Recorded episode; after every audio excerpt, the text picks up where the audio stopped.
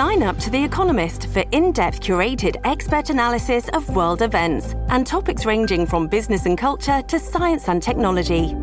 You'll get the weekly digital edition, online only articles, curated newsletters on politics, the markets, science, culture, and China, and full access to The Economist Podcast Plus. The Economist is independent journalism for independent thinking.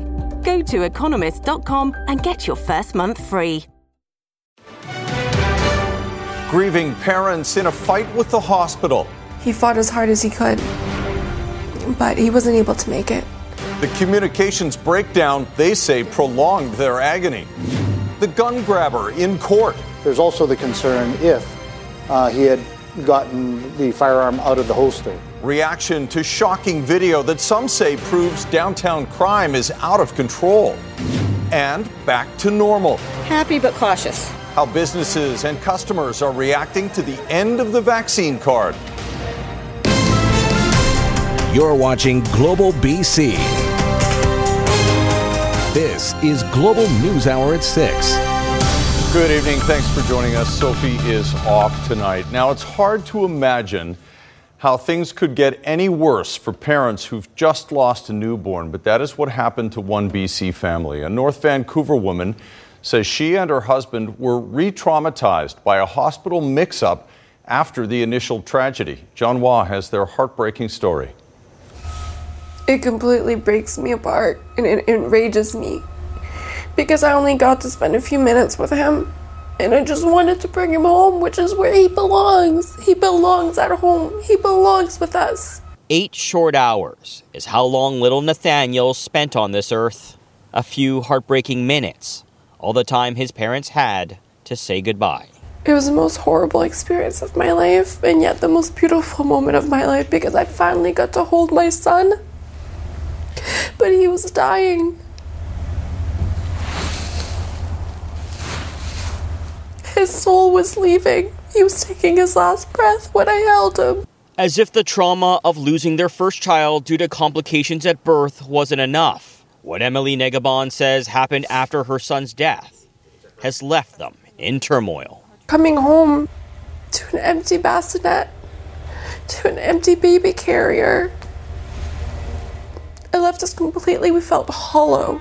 Negabon says she immediately expressed her wishes to BC Women's Hospital to release Nathaniel's body as soon as possible. His little toque. So they can begin the healing process by cremating him and bringing his ashes home. Every single person told me that his body wasn't ready and that it would take a few months for it to be ready. And nobody could really give me a reason why. Her motherly instincts pushing Negabon to dig a little deeper. That's when she says she learned from morgue staff Nathaniel's body had been ready for release for eight weeks. That's the part that hurts the most is knowing that he's all by himself in a tiny little refrigerator in the cold, waiting for us to pick him up. Negabon says hospital staff called it a communication breakdown between departments. BC Women's writing, We have been in direct contact with the family to apologize for the distress they are facing.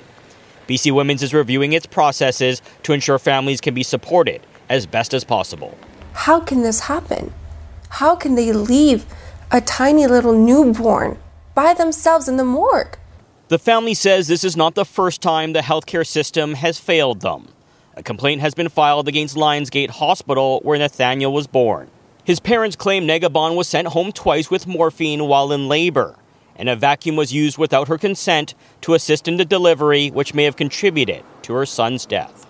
It's just constantly adding more and more layers of heartbreak and more and more layers of anger and frustration with the system. Eight hours on this earth, eight weeks left waiting in a hospital morgue. It breaks me completely. I just want to be there and I just want to make sure that he that he knows he's loved.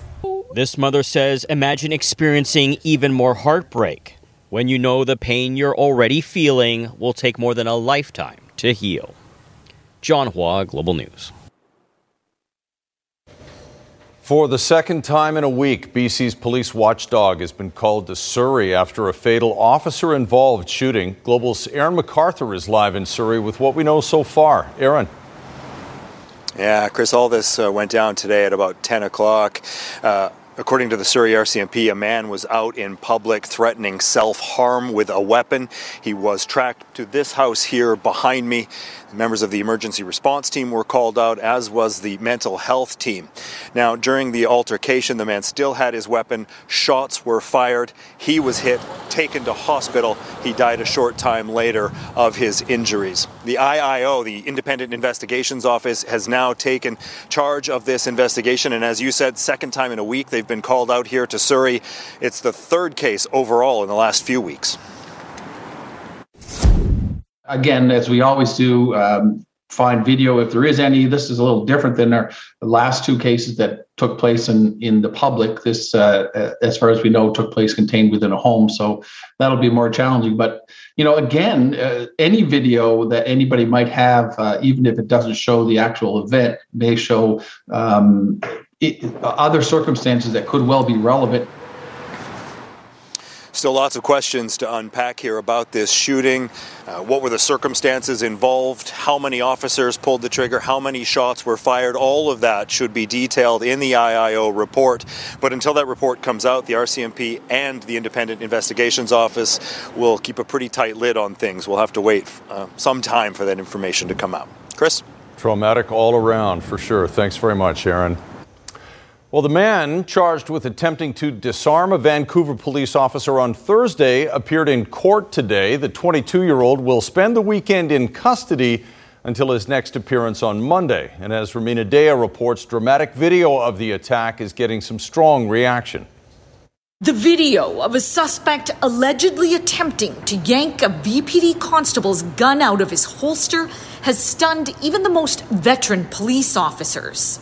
To be ambushed and jump behind like that, that's a huge concern. Vancouver's top cop, Chief Adam Palmer, tweeting, even after 34 plus years of policing, this still shocks me.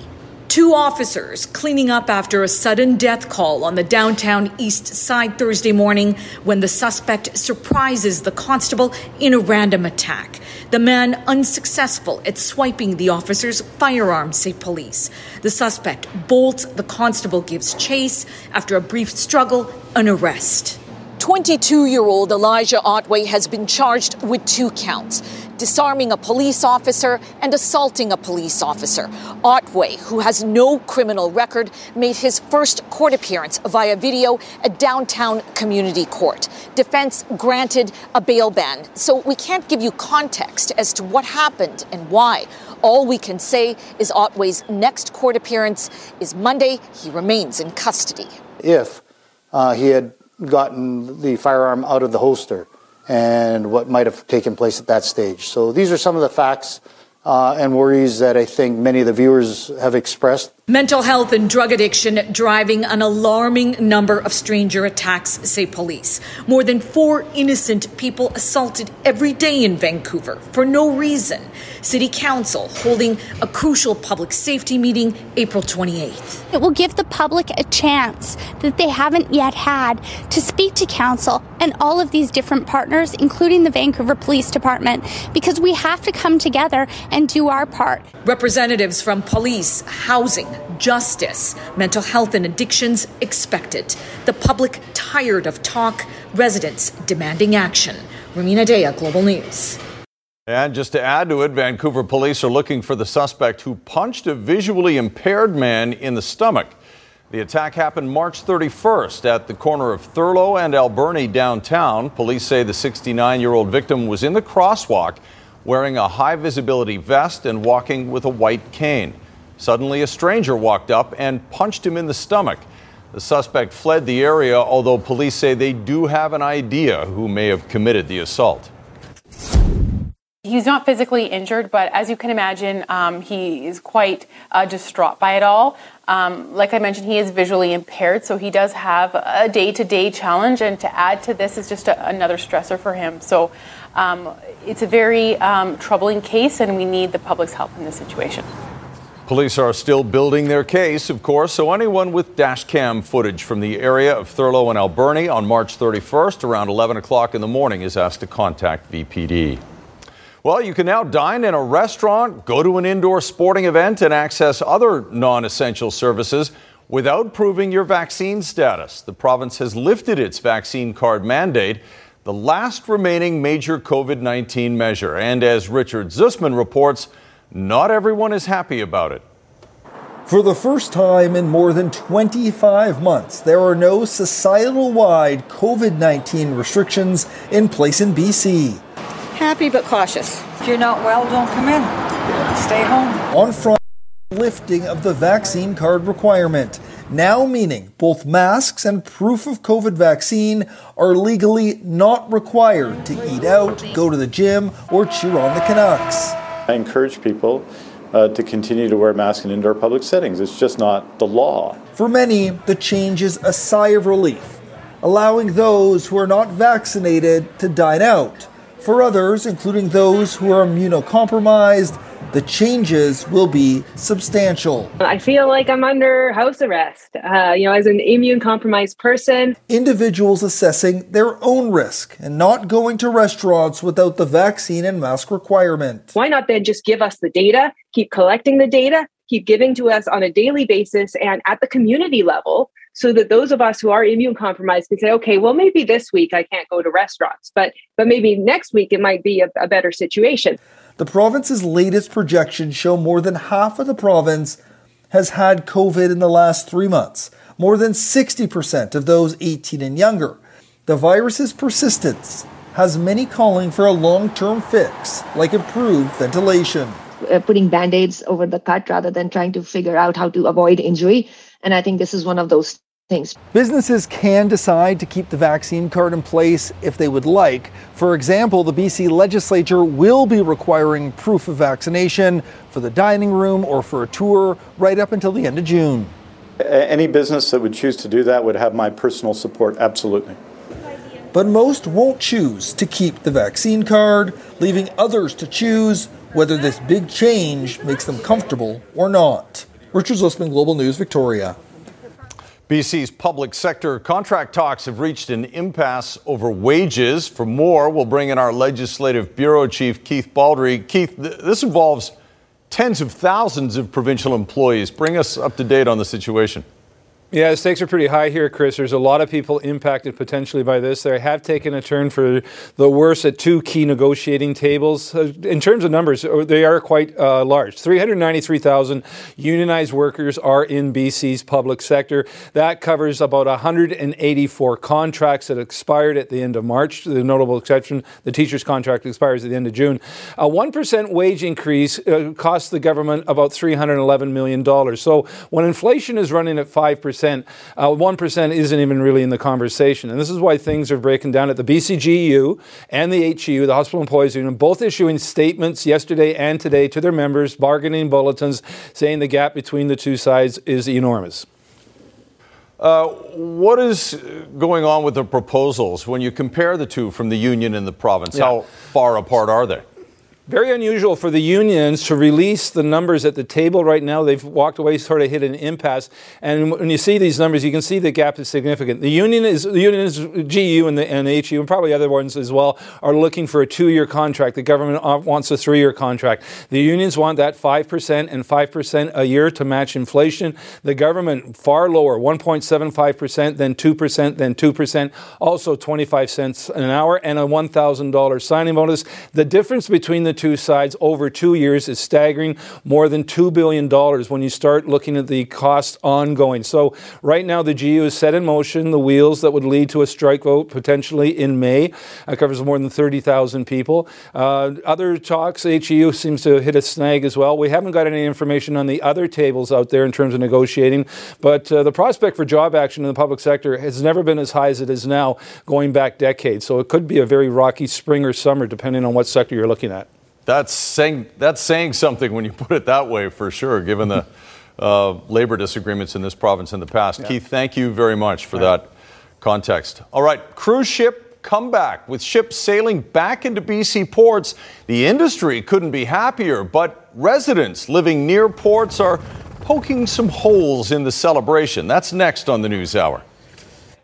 The Academy punishes Will Smith for his Oscar night meltdown. What the actor says about it coming up on the News Hour. Right now, though, as BC gears up for its first cruise season in more than two years, an environmental group is trying to sink the industry with a new report claiming the economic impact of the big ships in Greater Victoria is overblown. Kylie Stanton shows us why. No horns sounding off, no crowds pouring into the street. Thank you. It's been 904 days now, but who's counting? It's pretty quiet right now. Turns out, a lot of people.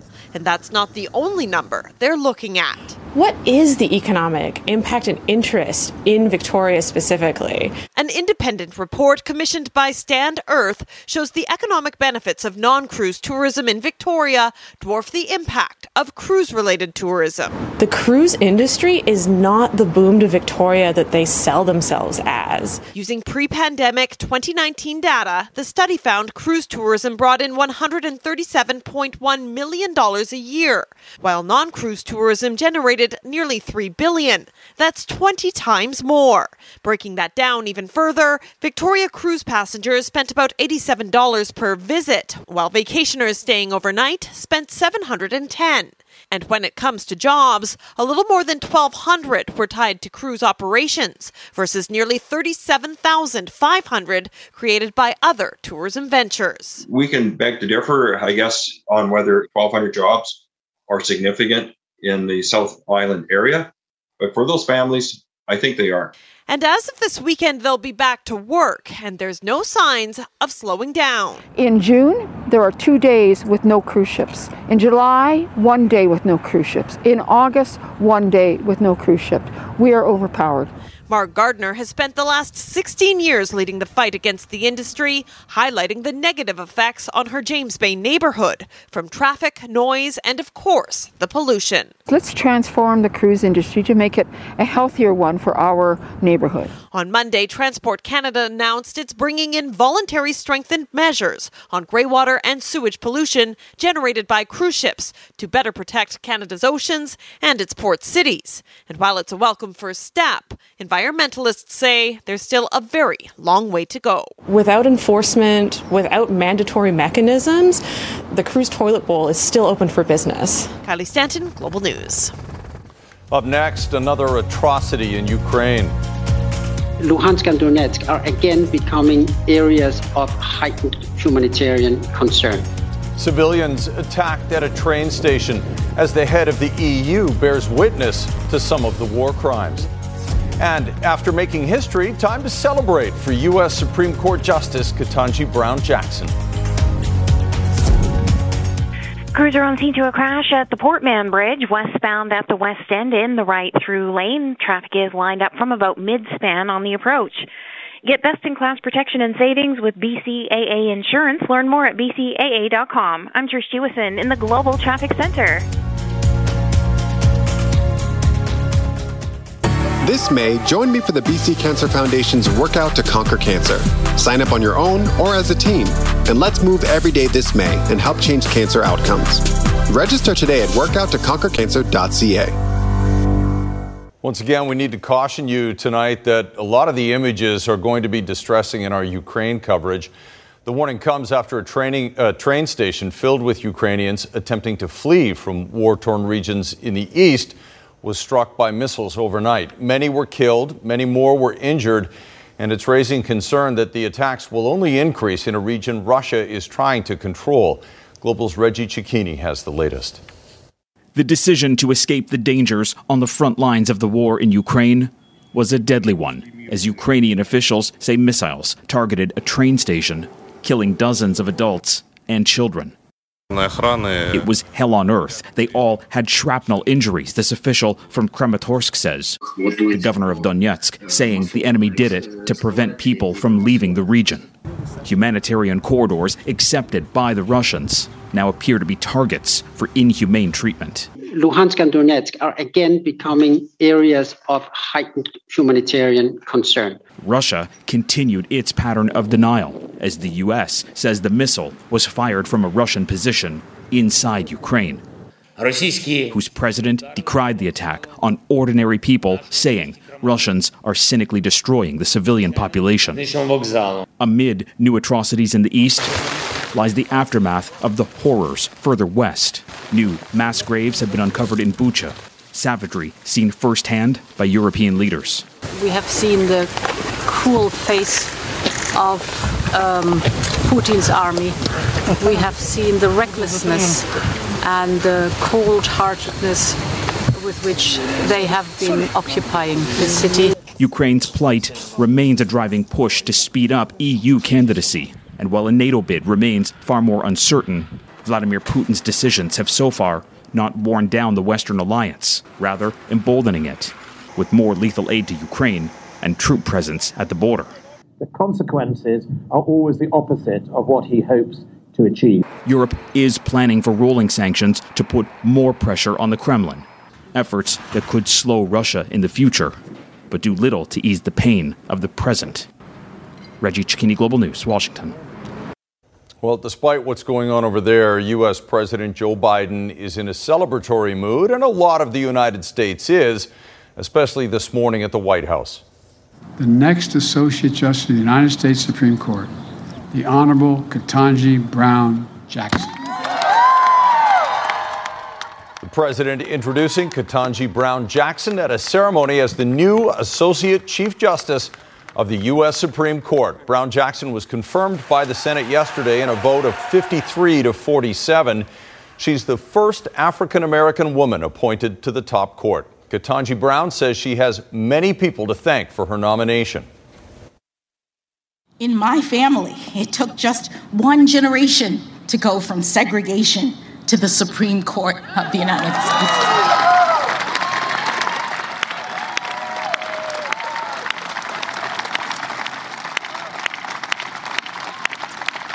And it is an honor, the honor of a lifetime, for me to have this chance to join the court, to promote the rule of law at the highest level, and to do my part to carry our shared project of democracy and equal justice under law forward into the future. Brown Jackson's appointment is historic for other reasons. For the first time, there will be four women on the court and two black justices. Will Smith has been banned from the Oscars gala and other Academy events for 10 years, and he says he accepts that punishment. It comes after slapping Chris Rock at this year's ceremony. The Academy of Motion Picture Arts and Science, which organizes the event, met virtually to discuss disciplinary action. The actor hit Rock after the comedian made a joke about his wife's shaved head, a result of the hair loss condition alopecia. Later in the show, Smith won the Best Actor award for his role in King Richard. Smith has apologized for his actions and resigned from the Academy.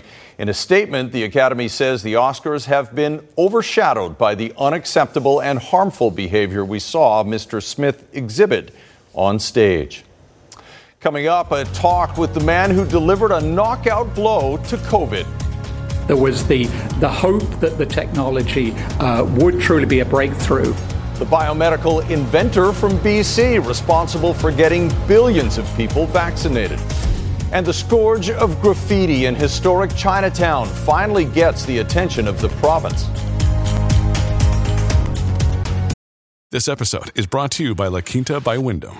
Your work can take you all over the place, like Texas. You've never been, but it's going to be great because you're staying at La Quinta by Wyndham. Their free bright side breakfast will give you energy for the day ahead. And after, you can unwind using their free high speed Wi Fi. Tonight, La Quinta. Tomorrow, you shine. Book your stay today at lq.com. Good evening. A truck crashed into the bike lane southbound on the Burrard Street Bridge earlier today. So as a result, uh, traffic is down to a single lane each way with crews on scene. Just avoid it altogether. Head over to the Granville Street Bridge instead. Today's Lotto Max jackpot is an estimated $45 million. Lotto Max, dream to the max. I'm Trish Jewison in the Global Traffic Center. In Health Matters tonight, Ottawa is promising to add another $220 million in funding to support vaccine needs in low income countries. That money will be added to the 2.7 billion Canada has already supplied due to the pandemic. Prime Minister Trudeau says it'll help break barriers for people trying to access COVID vaccines and help distribute them in struggling countries with the funding they need to get everyone vaccinated. Well, it's being described as Canada's greatest contribution to the fight against COVID 19, and it was invented right here in BC. Vancouver's Tom Madden helped develop a key element of the Pfizer vaccine.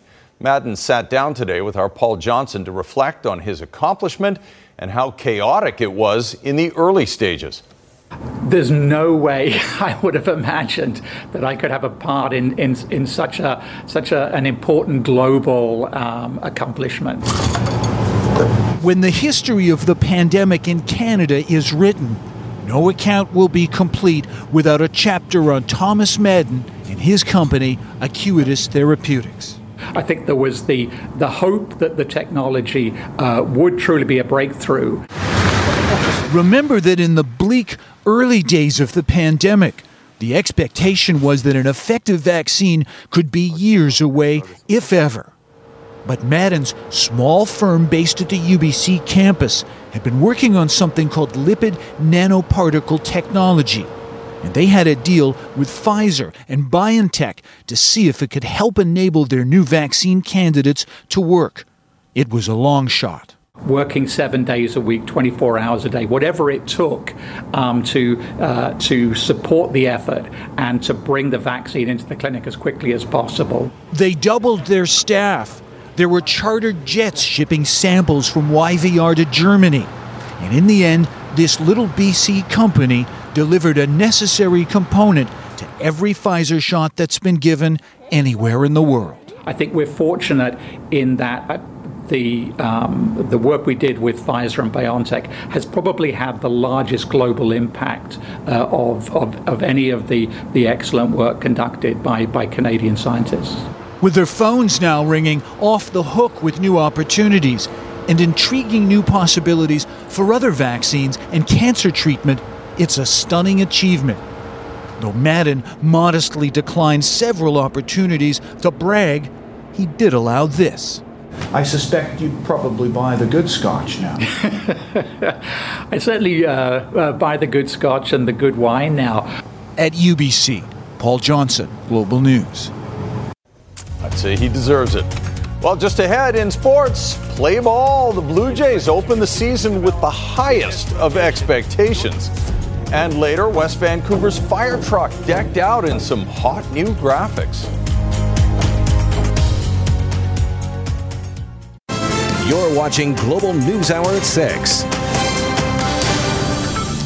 Many people believe the public safety issues plaguing Vancouver are exacerbated in Chinatown, where graffiti blankets almost every available surface and continues to dissuade visitors. With the vandals rarely caught or punished, the historic community feels there's no justice. And now, as Kristen Robinson reports, the province is promising to work with the city to help stop the vandalism. This was the breaking point for Peter Lau. I ready, ready up there. The desecration of an artist's mural, prompting the longtime business owner to launch a petition to stop the hell pattern graffiti in Chinatown. It is truly in the public interest to prosecute this epidemic of vandalism and graffiti. With few consequences for those writing off these walls, the angry calls getting louder. Graffiti is up by 300%. The BC Liberals demanding action to protect a Chinatown under siege. When will the NDP take the safety concerns seriously? Our commitment to Chinatown is clear. BC's Attorney General says the province is willing to partner with the City of Vancouver to help take back the historic neighborhood. I agree that it's unacceptable, the state of Chinatown and the state of where we're at in the downtown east side. The police take it seriously, and so do we. Both David Eby and the public safety minister recently discussed several issues with the VPD, including racist graffiti in Chinatown, which could be targeted by hate messaging legislation. There is policy work underway uh, in terms of what uh, hate legislation uh, could look like. And obviously, whether it's uh, racist graffiti or other racist activities are just not acceptable. Violent crimes often take priority over blanket graffiti vandalism, and police say surveillance to watch buildings for spray painters won't work when the justice system doesn't cooperate. It's quite challenging to uh, convince a court to put someone in jail for graffiti. the province limited by the Federal Criminal Code and Youth Criminal Justice Act in prosecuting graffiti crimes. Uh, and often uh, people are, are facing first offenses. Uh, and so the, the consequences are far more in the nature of uh, restorative justice type approaches and conditional sentences. A far more likely solution, Eby says, is different levels of government working with merchants. We want Chinatown to find its feet, and if graffiti is standing in the way of our progress together, then we want to help. Kristen Robinson, Global News.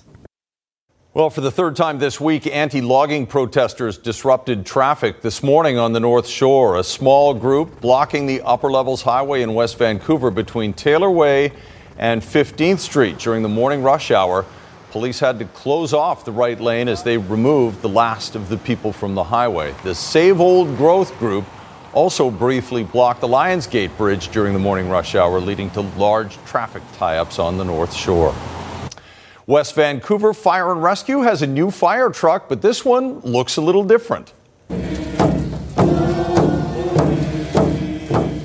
A ceremonial blessing for the unveiling of the new design featuring indigenous artwork by Holactin, a member of the Squamish Nation.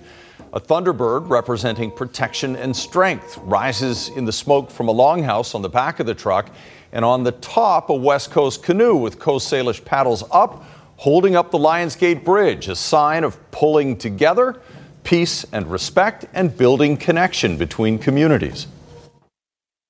A lot of times our ancestors are not only our ancestors, but our elders would say that, you know, we're actually invisible in our own community, but with this being on a, a machine like this, you know, equipment like this, that it's going to be around the community. So it's actually symbolizing, you know, we're seeing some Coast Salish art, which is actually from here. It's a start to truth and reconciliation for our department and our municipality. The new engine is a tower truck and, of course, will be used to perform rescues and fight fires from higher vantage points. Beautiful truck. Let's hope they don't have to use it. All right, here we go. Uh, let's check in with Christy and a look at uh, weather. In some neighborhoods, Christy, it looks like it's snowing just because all of those petals are starting to fall. I know it's so sad this time of year. We get these spring storms and all of a sudden all the petals start to come down. Chris, we had a massive drop in temperature from yesterday to today, 6 to 10 degrees in a lot of areas across southern BC. And it was a bit action packed today with a few isolated storms rolling through. through. Here's a look at a storm that fell in, well, it moved through Burnaby, but this is from Coquitlam. Here's a look.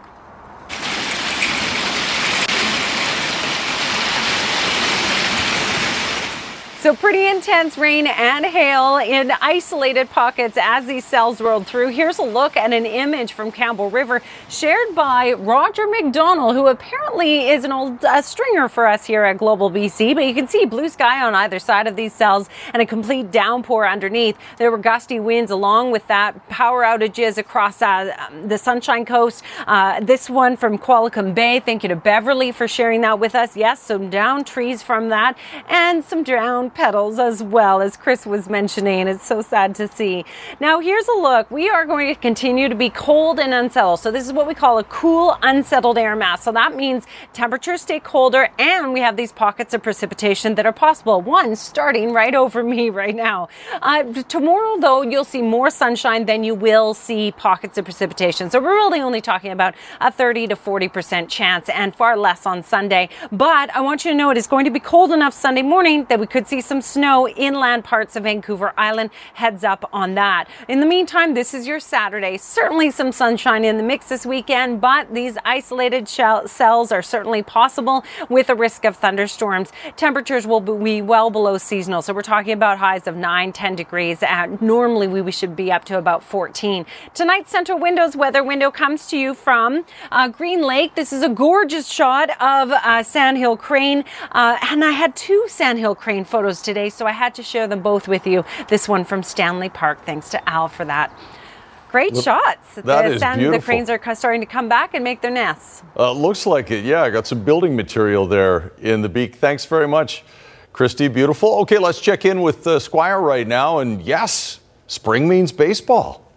That's true. It does mean baseball. And the Blue Jays this year, I mean, they were a good team last year. They just missed the playoffs. But this year, the Blue Jays are one of the uh, favorites to make the World Series. They're on the field right now, in fact. They are on the field right now. We'll show you what's happened between them and uh, Texas. They haven't had a home opener, of course, since 2019. Oh, and also with the um, Canucks, we've got uh, Spencer Martin, the goaltender, signing a new two year contract. So he could be the backup next year. Really exciting that it, it did go pretty well. And, uh, you know, the hype around the Canadian market team was pretty fun. All right, also coming up, satellite debris.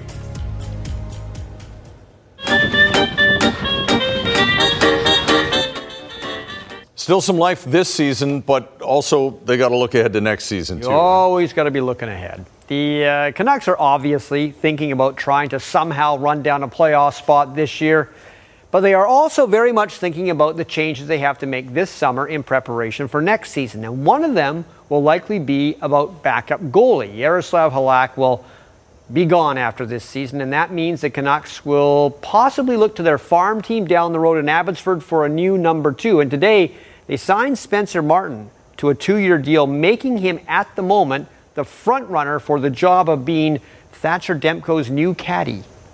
To Keith, who puts it on goal. That was tipped rebound loose.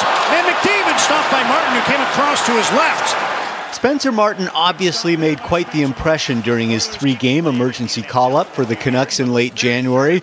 Thanks to a series of spectacular saves, the 26 year old Martin has a new two year contract in his pocket and fond memories of what was a whirlwind week in the spotlight for a guy who wasn't sure he'd ever get the chance to play in the NHL again. Um, COVID happens, things happen, and you get that chance, and just try to make the most of it because I knew that, uh, you know, as my age gets up there a little bit, it might have been my to have a uh, first crack at it. So it was really exciting that it, it, did go pretty well. To have that experience and bring it back here, uh, it was it was, really, it was great.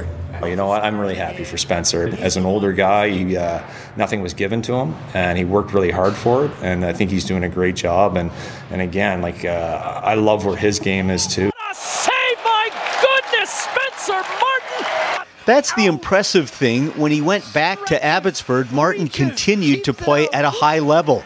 He's put up the best numbers of his pro career, currently 17 4 and 2 with a 239 goals against. He credits the close-knit atmosphere in Abbotsford. Just the, the better the chemistry on the team is, the, the the better it is or the easier it is to to do well in that environment. And uh, this team, I think we get we all get along.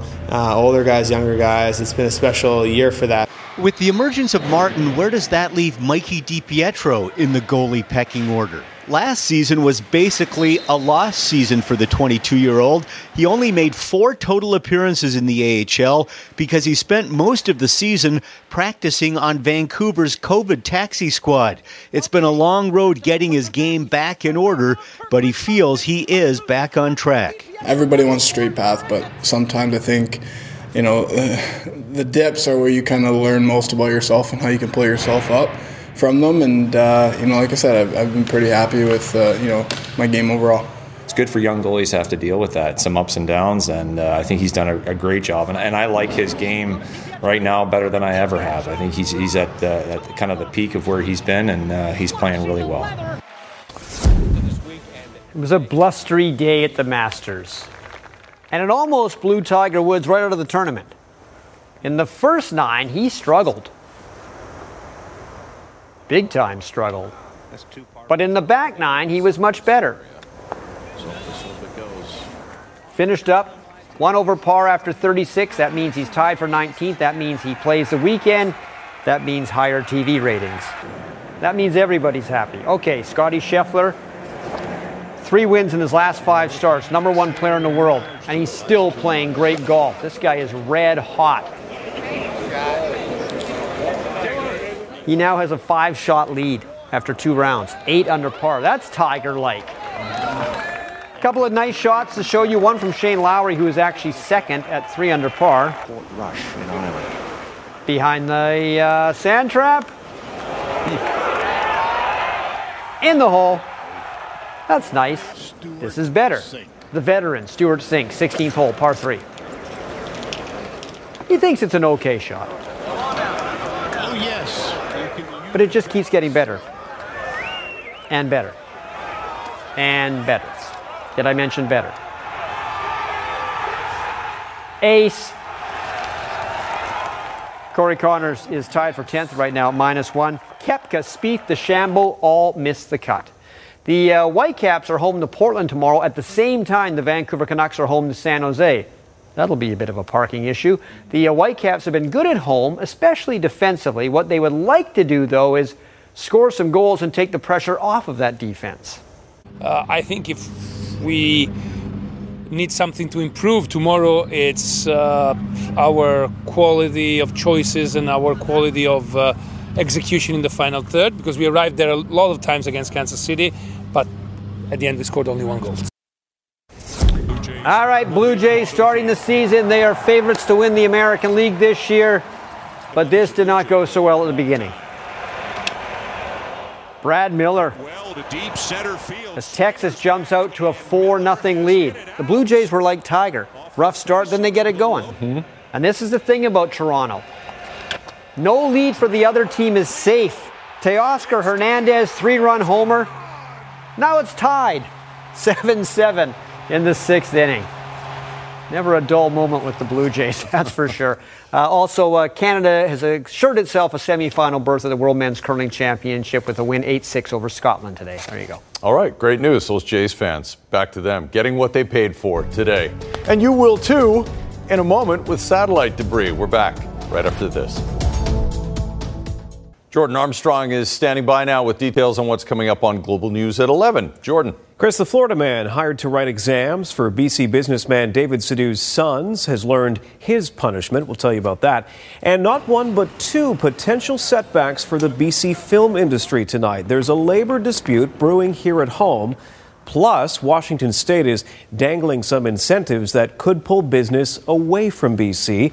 These stories and more tonight on Global News at 11. Chris? All right, look forward to that. Thank you very much, Jordan. Let's check in with Squire now and get satellite debris going. Squire? Okay, first we're going to start off with um, somebody who can do two very difficult things at once. Skiing, I know a lot of people can ski, but not as many people can juggle, and very few can do it at the same time skiing and juggling.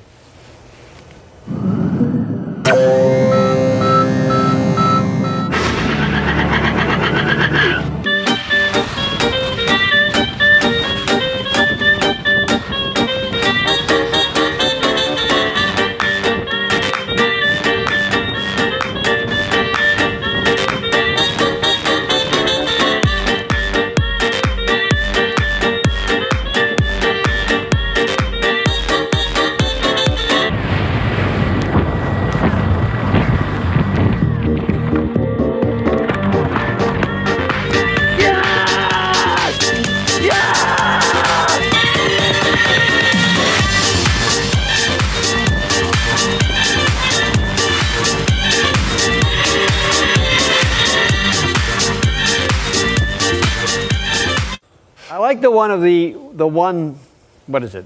Pin, the bowling pin. pin, whatever you want to call it. Uh, sliding down the hill, he picks that up and keeps going again. Justin, our director, says that's what it's like directing the news hour some days. It is. It's like skiing and juggling yeah. at the same time. Here's an old favorite from Sainsbury. Here we go.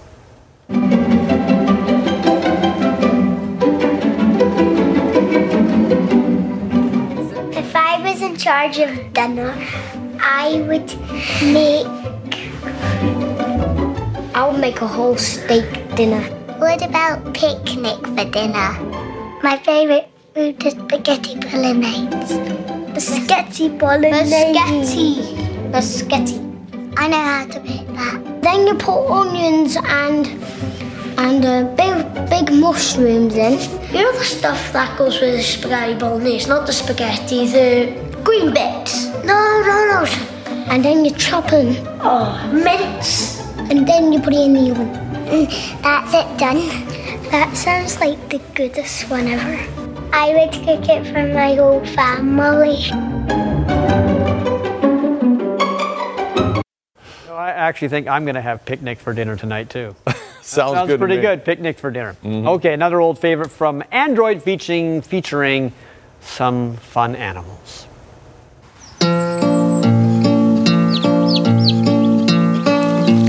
Robin Hood and Little John walking through the forest, laughing back and forth at what the other has to say. Reminiscing this and that and having such a good time. Oodle lolly, oodle lolly, golly, what a day. Never ever thinking there was danger in the water they were drinking, they just guzzled it down. Never dreaming that a scheming sheriff and his posse was a watching them and gathering around. Robin Hood and Little John running through the forest, jumping fences, dodging trees, and trying to get away. Contemplating nothing but escape and finally making it. Oodle lolly, oodle lolly, golly, what a day. Oodle lolly, oodle lolly, golly, what a day. If all those different species of animals get along, we have no excuses. There's a powerful lesson in that. Golly, what a day. Golly, what a week. And let's hope we've got a great weekend ahead, too. A quick glimpse of the weather before we go, Mhm. Christy. Chris, remember I was t- saying keep your rain jacket handy? Well, I didn't do that, and we just had a massive downpour with a pretty isolated cell, but uh, pretty intense one. And then my director, uh, Justin, he says, "Is this what you would officially call a mixed bag day?" well, maybe, although we didn't have any snow. But uh, tomorrow and through the weekend, yes, a bit of a mixed bag. But the good news is. For the most part, you're going to see sunshine. It'll just be these little isolated pockets. So keep your rain jacket handy. You will need to bundle up. It won't be super warm, uh, but at least we'll see that sunshine. I know a lot of little leaguers are going to be happy to hear there's sunshine in the forecast. Thanks very much for that, Christy. Thanks for watching, everybody. Have a great weekend, and we'll see you back here on Monday.